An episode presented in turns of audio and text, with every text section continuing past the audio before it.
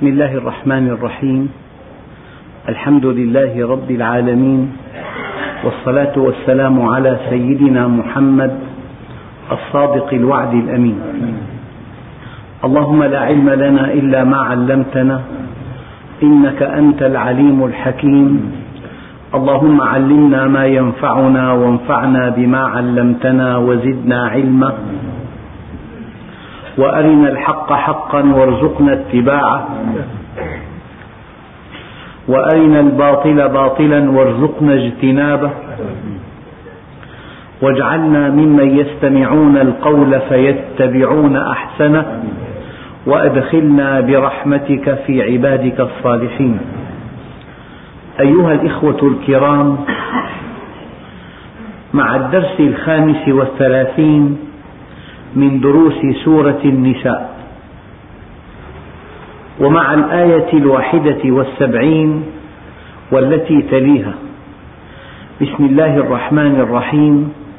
يا أيها الذين آمنوا خذوا حذركم. فانفروا ثبات أو انفروا جميعا. الله جل جلاله جعلنا خلفاء في الأرض. قال تعالى إني جاعل في الأرض خليفة. أوكل إلى المؤمن إعمار الأرض. أوكل إلى المؤمن إحقاق الحق. أوكل إلى المؤمن محاربة الباطل. أوكل إلى المؤمن إقامة العدل. هذا معنى أن الإنسان خليفة الله في أرضه. إني جاعل في الأرض خليفة.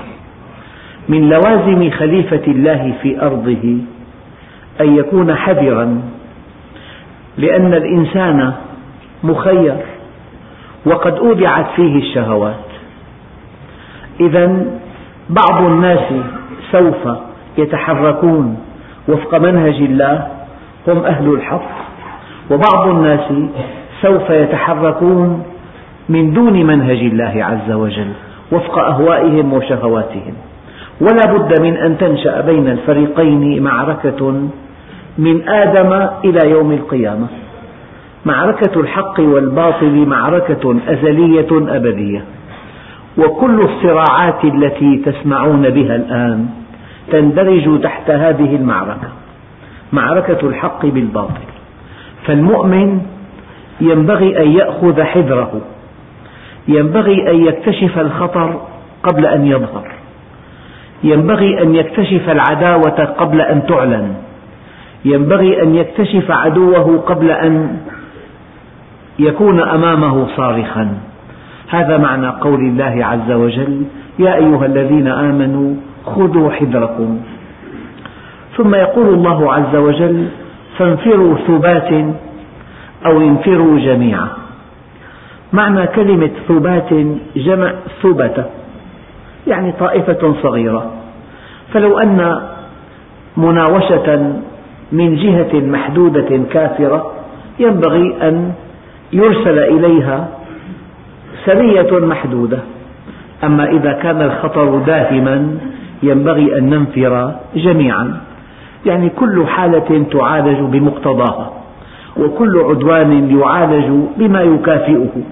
فإذا كان العدوان محدودا سيرنا له قوة محدودة تغطي عدوانه. أما إذا كان العدوان شموليا لا بد من أن ننفر جميعا. يا أيها الذين آمنوا خذوا حذركم فانفروا ثبات أو انفروا جميعا. الآن في نموذج بشري. هذا في كل زمان ومكان. والحقيقة الصارخة أن في القرآن الكريم نماذج بشرية. الإنسان إذا قرأ في هذه الآيات يجد نموذج يعيشه الناس.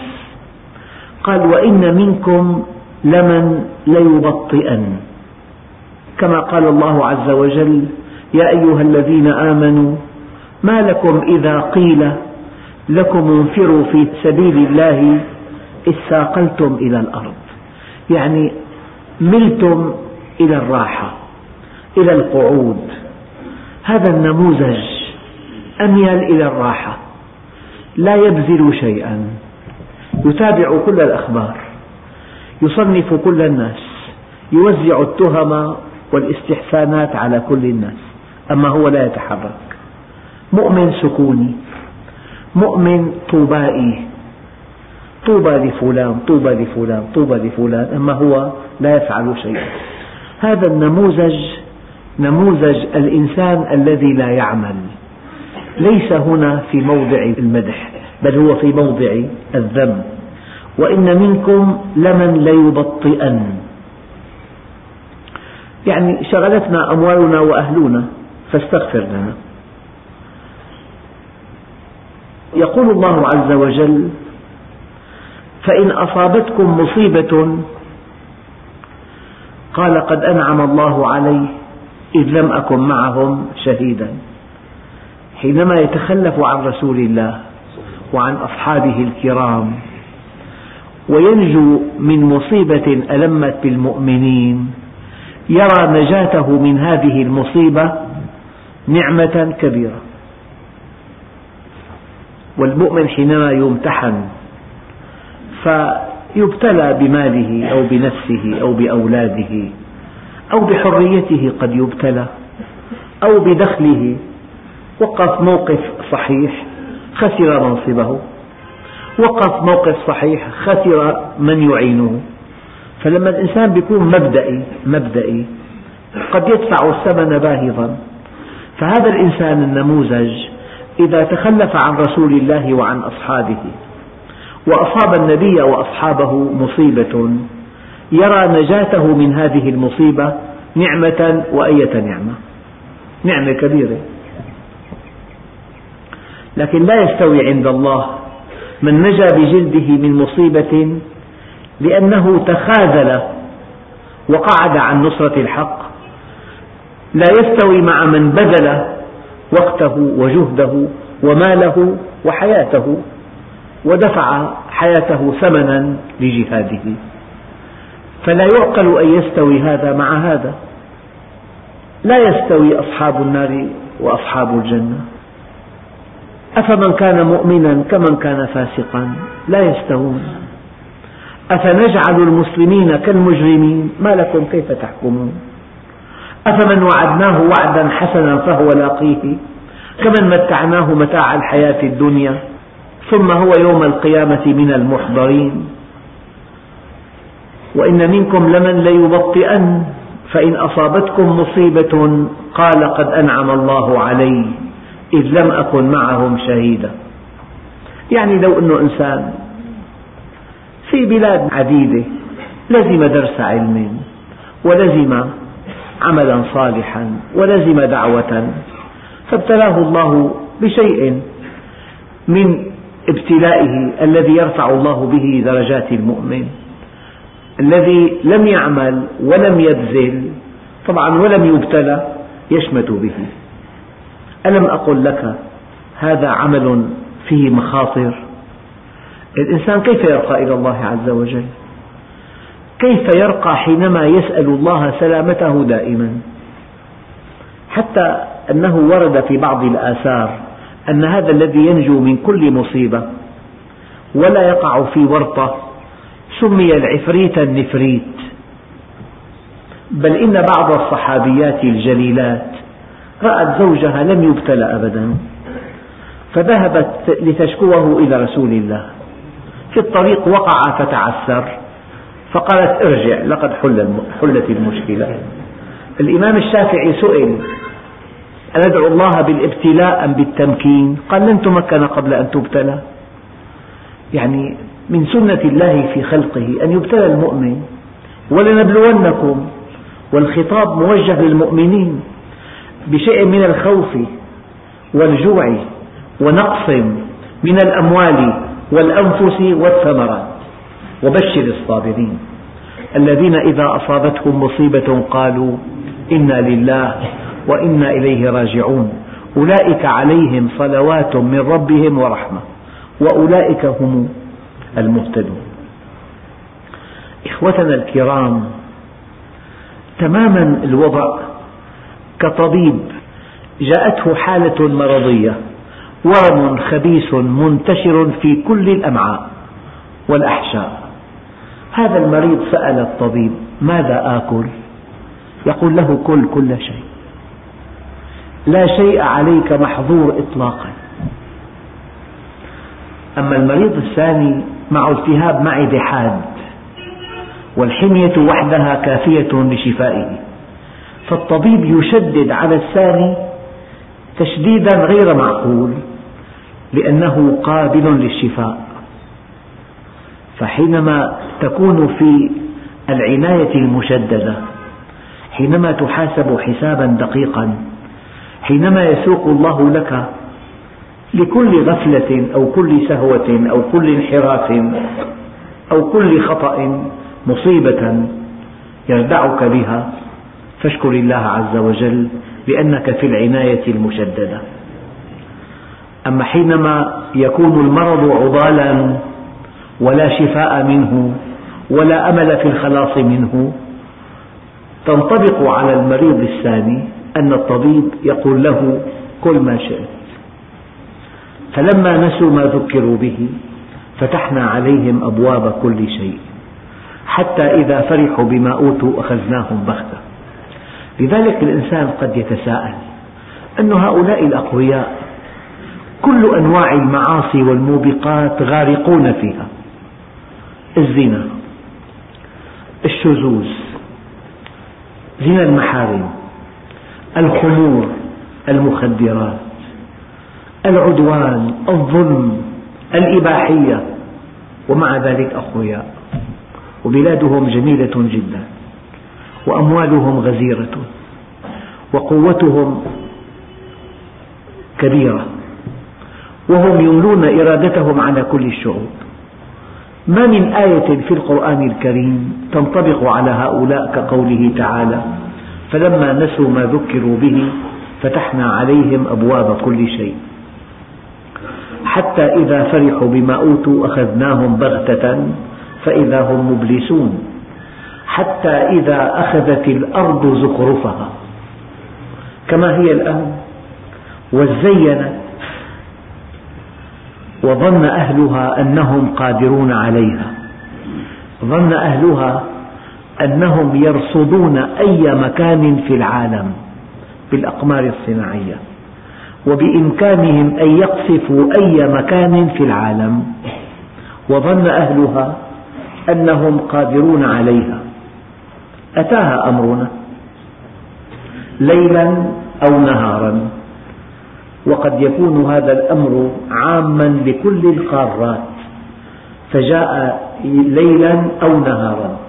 ليلا على أناس ونهارا على أناس فجعلناها حصيدا كأن لم تغن بالأمس. فهذا النموذج نموذج المؤمن مبتلى لأنه قابل للشفاء مبتلى لأن الله سبحانه وتعالى وضعه في العناية المشددة. يسوق له من المصائب ما يرقى به. ما ينقيه من الآثام السيدة فاطمة؟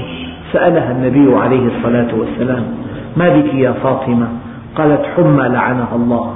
قال لا تلعنيها فوالذي نفس محمد بيده لا تدع المؤمن وعليه من ذنب. هذا النموذج نموذج يحب مصالحه ولا يأبه لمبادئه. يعتني بمصالحه وشهواته ولا يعبأ بقيمه ولا بمبادئه. فإذا نجا من مصيبة وقع فيها المسلمون بسبب دعوتهم بسبب جهادهم بسبب غيرتهم بسبب حبهم للعمل الصالح يشمت بهم ويرى نجاته من هذه المصيبة نعمة كبيرة أنعم الله بها عليه.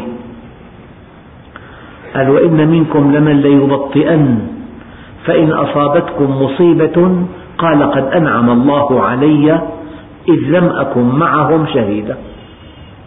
هو نجا من هذه المصيبة لكنه لم ينجو من عذاب النار. نجا من هذا الامتحان لكنه لم ينجو من هلاك الآخرة. نجا من هذا الفقر الذي ينافق أحيانا لا يفتقر. والذي يمالئ لا يفتقر والذي يضحي بمبادئه من أجل دنياه قد لا يفتقر. فهذا الذي لا يفتقر وينجو من بعض المتاعب التي يتحملها المؤمنون الصادقون. هو يظن نفسه متفوقا عليهم يظن أنه قد فاز في حين أنهم قد وقعوا. لا. هو الذي وقع وهم الذين فازوا. فالعبرة من يضحك آخرا. هناك من يضحك أولا. من ضحك أولا بكى كثيرا. ومن ضحك آخرا ضحك كثيرا. فإن أصابتكم مصيبة قال قد أنعم الله علي إذ لم أكن معهم شهيدا. الآن ولئن أصابكم فضل من الله. انتصرتم في المعركة. وحققتم العزة للمؤمنين. ونلتم مغانم كثيرة. يسيل لعابه لا على النصر للحق على المغانم. ولئن أصابكم فضل من الله ليقولن كأن لم تكن بينكم وبينه مودة. يا ليتني كنت معهم فأفوز فوزا عظيما. أرأيت إلى هذا النموذج تحركه مصالحه. فإن كانت مصالحه مع المؤمنين ادعى أنه مؤمن لا من أجل الإيمان من أجل مصالحه. وإذا كانت مصالحه مع الكفار انضم إليهم. فهو لا يعبد إله المؤمنين ولا يعبد إله الكفار ولكن يعبد ذاته. يعبد شهواته يعبد مصالحه. طبعا يقول الله عز وجل أفرأيت من اتخذ إلهه هواه أقصد بإله الكفار بشهواتهم ومصالحهم. ولئن أصابكم فضل من الله ليقولن كأن لم تكن بينكم وبينه مودة يا ليتني كنت معهم فأفوز فوزا عظيما. الله عز وجل يعطينا نماذج بشرية في هذا القرآن. لذلك بعض الصالحين قرأ القرآن ليرى نفسه أين هو في أي نموذج. قرأ نماذج من الكفار فقال لا أنا لست من هؤلاء. قرأ نماذج من المؤمنين الصادقين أيضا قال لا أنا لست من هؤلاء. قرأ من الذي يعني يخطئ ويصيب. له عمل صالح وآخر سيء. قال أنا من هؤلاء. فأنت حينما تقرأ القرآن ينبغي أن تعلم أنت مع من؟ أي نموذج ينطبق عليك؟ أي نموذج بشري أنت تنتمي إليه؟ فالإنسان ليكن مع نفسه صادقا وليكن واقعيا وليكن جريئا في الحكم على نفسه. الإنسان في العادة يمالئ نفسه يحابيها يصفها بصفات ليست فيها لكن البطولة أن تكون جريئا في مواجهة الحقيقة. يقول الله عز وجل فليقاتل في سبيل الله الذين يشرون الحياة الدنيا بالآخرة. يعني ما دامت الآخرة ليست داخلة في حساباتنا فمشكلتنا كبيرة جدا. ما دامت الدنيا هي كل شيء هي مبلغ علمنا هي منتهى آمالنا هي محط رحالنا هي ميزاننا فلنا مشكلة كبيرة. لأن الدنيا تحتاج إلى مال وقد تنزلق إلى كسب المال غير المشروع. والدنيا تحتاج إلى شهوات وقد تقع في إرواء شهوات لا ترضي الله عز وجل. لكن حينما تؤمن بالآخرة تضحي بالدنيا من أجل الآخرة. وقد يشاء الله أن يهبك الدنيا والآخرة. يعني ولمن خاف مقام ربه جنتان بعضهم قال جنة في الدنيا وجنة في الآخرة. لكن جنة الدنيا للمؤمن هي جنة القرب.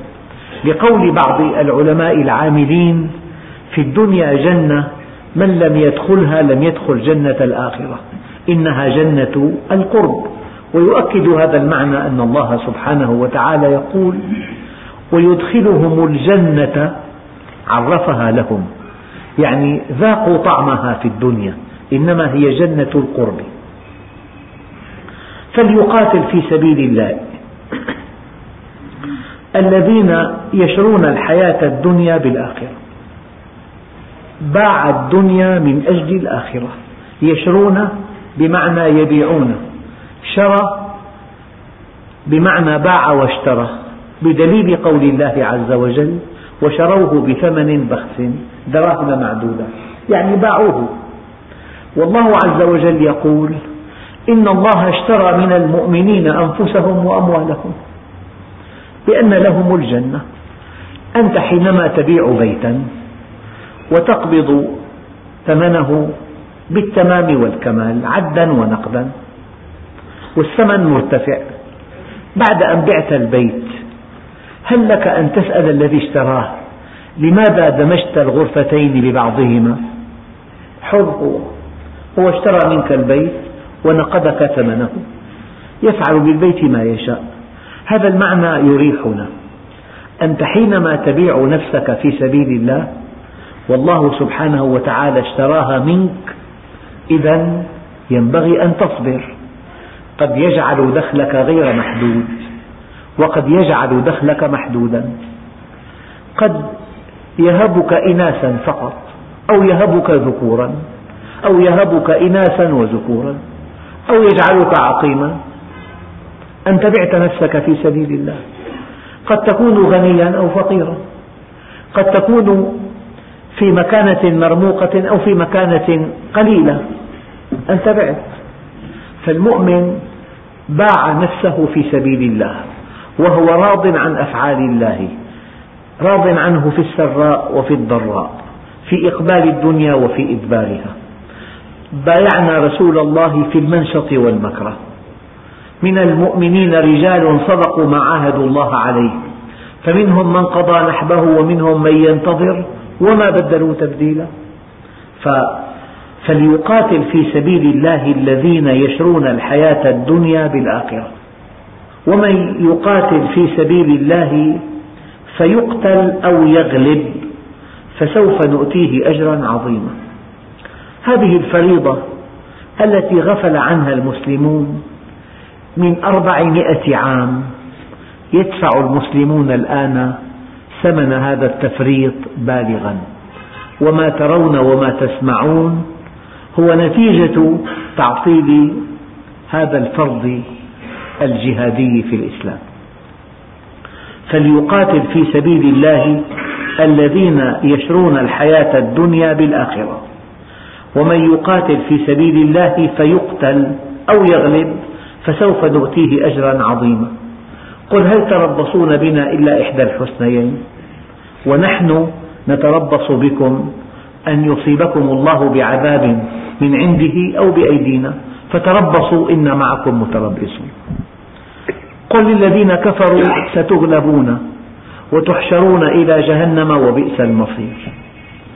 إن الذين كفروا ينفقون أموالهم ليصدوا عن سبيل الله. فسينفقونها. ثم تكون عليهم حسرة ثم يغلبون.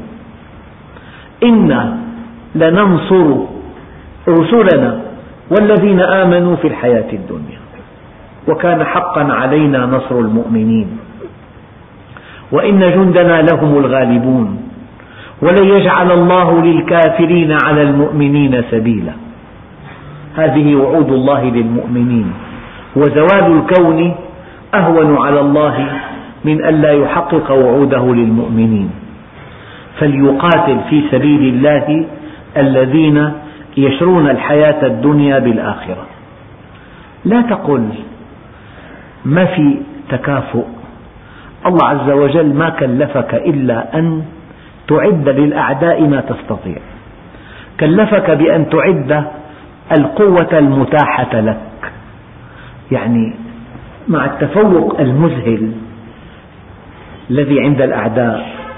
قال أحدهم قبل يومين ماذا نفعل بهذه الطائرات العملاقة؟ وهذه البوارج الحربية وهذه الصواريخ العابرة للقارات ماذا نفعل بها؟ وقد أصبح العدو شخصا لا دولة. واحد أقلق مجتمعا بأكمله عشرين يوما. جاءت الطائرات وجاء الاستنفار دون جدوى. فالله عز وجل قال فأتاهم الله من حيث لم يحتسبوا وقذف في قلوبهم الرعب. يعني مئتا ألف طالب عطلت مدارسهم عشرين يوما من إنسان واحد أقلق مضاجعهم. إذا لا تقل ليس هناك مساواة بين الكيانين عليك أن تعد لهم القوة المتاحة. ولا يحل مشكلات المسلمين اليوم إلا أن نعد لهم ما أمرنا الله به. وأعدوا لهم ما استطعتم من قوة ومن رباط الخيل. ترهبون به عدو الله وعدوكم. فليقاتل في سبيل الله الذين يشرون يعني يبيعون الحياة الدنيا بالآخرة. حياة الدنيا. سماها الله دنيا دنيا. والآخرة هي الحياة الحقيقية. في الآخرة لا هم ولا حزن ولا شيخوخة ولا كبر ولا زوجة سيئة ولا ابن عاق ولا قلق نفسي ولا خوف من الفقر ولا خوف من مرض عضال. لهم ما يشاءون فيها ولدينا مزيد. فيها ما لا عين رأت ولا أذن سمعت ولا خطر على قلب بشر. أنا أؤكد لكم أن قلة من المؤمنين قلة من المؤمنين يدخلون الآخرة في حساباتهم اليومية. أما معظم الناس يعيشون الدنيا فقط. ومقاييسهم كمقاييس الطرف الآخر مقاييس مادية. هؤلاء المؤمنون المسلمون رواد المساجد. أما الآخرة كشيء مهم جدا في حياتهم كعامل خطير في حساباتهم هذا هم بعيدون عنه.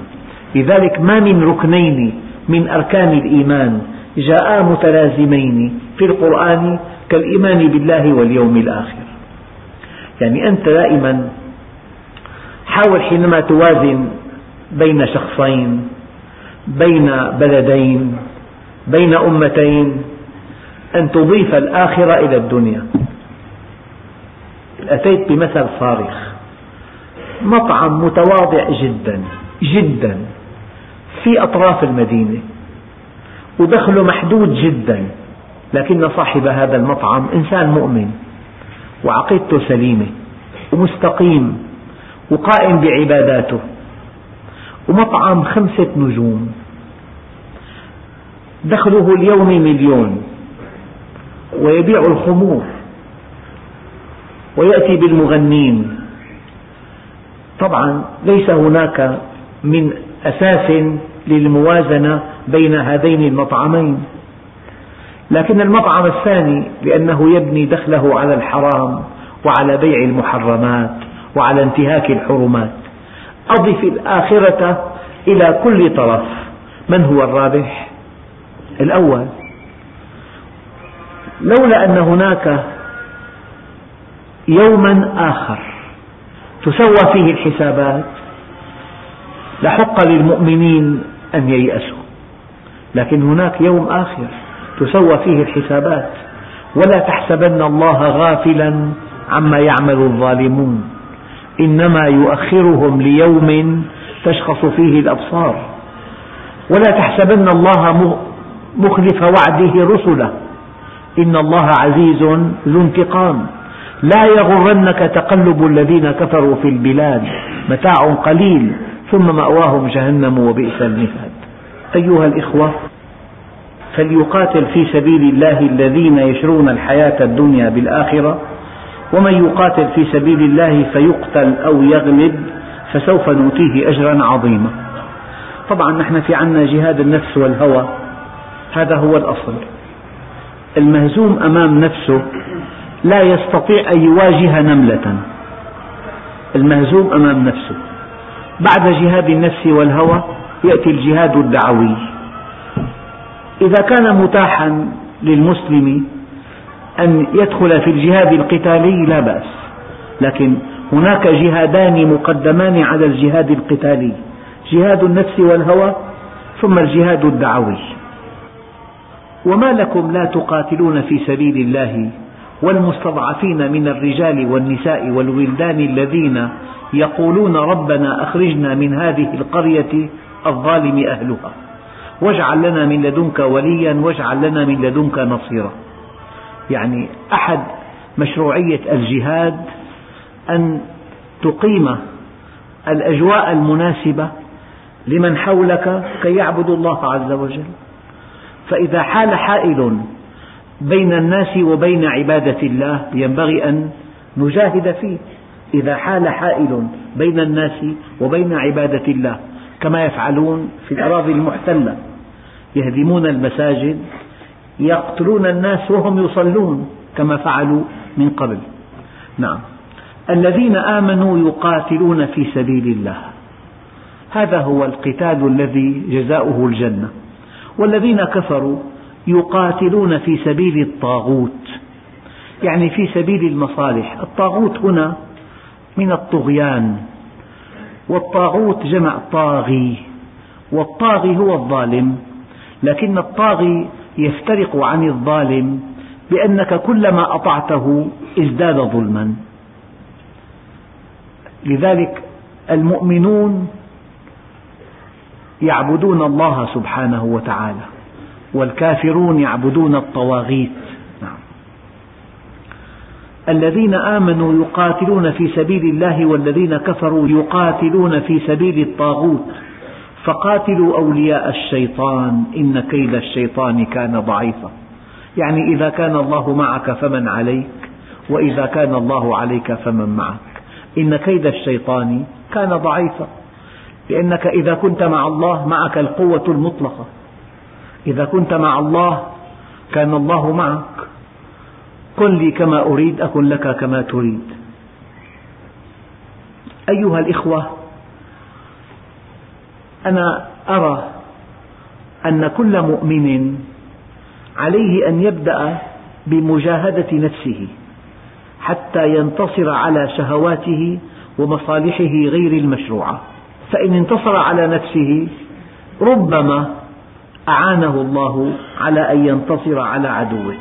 لكن بين الجهادين بين جهاد النفس والهوى وجهاد الأعداء الجهاد الدعوي.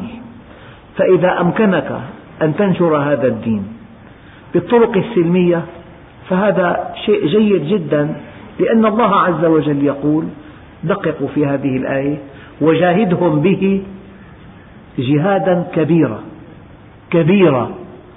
فحينما تبين هذا الكتاب الكريم تبين أحكامه تبين أوامر الله عز وجل تبين ما عند الله من خير إذا أطعته.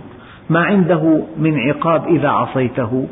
هذا أيضا جهاد كبير بنص القرآن الكريم. فلنبدأ بجهاد النفس والهوى. ثم لنثني بالجهاد الدعوي. ومن أحسن قولا ممن دعا إلى الله وعمل صالحا وقال إنني من المسلمين. وحينما يتاح للمسلمين إن شاء الله تعالى أن تكون لهم الشوكة وأن ينتصروا على عدوهم. ينبغي ألا يقصر أحد منا. في هذا العمل الذي سماه النبي ذروة سنام الإسلام. من لم يجاهد ومن لم يحدث نفسه بالجهاد مات على ثلمة من النفاق. يعني أحيانا تدعو لمن يجاهد كما ندعو لإخوتنا في الأراضي المحتلة. أحيانا تمدهم بالغذاء والمال وهذا أيضا نوع من الجهاد. من جهز غازيا فقد غزا. من خلف غازيا في أهله بخير فقد غزا. من جهز غازيا فقد غزا. من خلف غازيا في أهله بخير فقد غزا. من دعا لغاز تقبل الله دعاءه. فأنت حسب الوضع. إما أن ندعو لهم بالنصر وإما أن نمدهم بالمال والمساعدات وإما أن نجهزهم بالمعدات. ثم ينبغي أن نجاهد أنفسنا وأهواءنا لأن الأعداء يراهنون على علاقتنا بربنا. هم يحاربوننا بالفساد. وجدوا أن الفساد أهون من السلاح. هم بالقوة الناعمة أي المرأة. يحملوننا على أن نريد ما يريدون. كانوا من قبل بالقوة المسلحة يجبروننا على أن نفعل ما يريدون. الآن ما في داعي. اصعد إلى جبل قاسيون وألق نظرة على دمشق. تعرف الجواب. ماذا يشغل الناس؟ إذا أيها الإخوة ينبغي أن نعود إلى الله عز وجل. أنا أقول لكم كلام من القلب إلى القلب. إذا كنت مهزوما أمام شهواتك وأمام مصالحك لا يمكن أن تقابل نملة. أما إذا كنت منتصرا على شهواتك وعلى مصالحك وكنت ربانيا عندئذ تستحق أن يتنزل عليك نصر الله عز وجل. فبين الجهاد جهاد النفس والهوى وبين الجهاد الدعوي وبين الجهاد القتالي. أما حينما يجتاح العدو أرضنا لا خيار لنا إطلاقا في الجهاد القتالي. فلنجهز أنفسنا بأن نجاهد أنفسنا وأهواءنا. ثم لنجاهد الجهاد الكبير في نشر الحق بين الناس في أزمة علم وأزمة أخلاق وأزمة إيمان.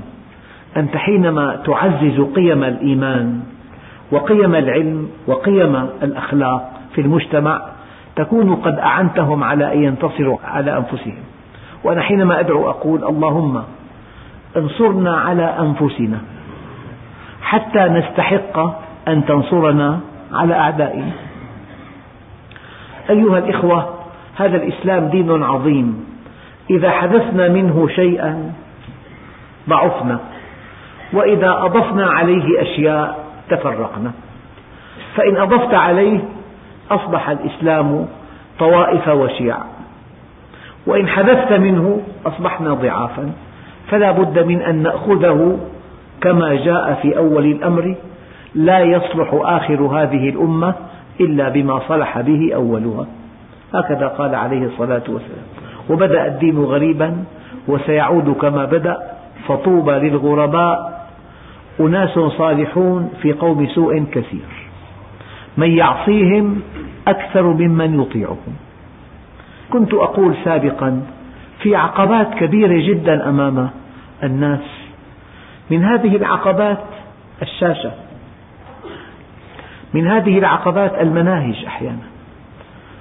مناهج علمانية. في الجامعة يدرسون أن الإنسان جاء من من القرود. طيب خلاف الكتب السماوية هذا. فالمناهج عقبة والشاشة عقبة وأحيانا الأسرة عقبة لأنها ألفت المخالفات والمعاصي والآثام. فإذا أراد الشاب أن يتوب إلى الله وجد العقبة في أهله أحيانا. فلا بد من إصلاح ذات البين. فاتقوا الله وأصلحوا ذات بينكم. والحمد لله رب العالمين.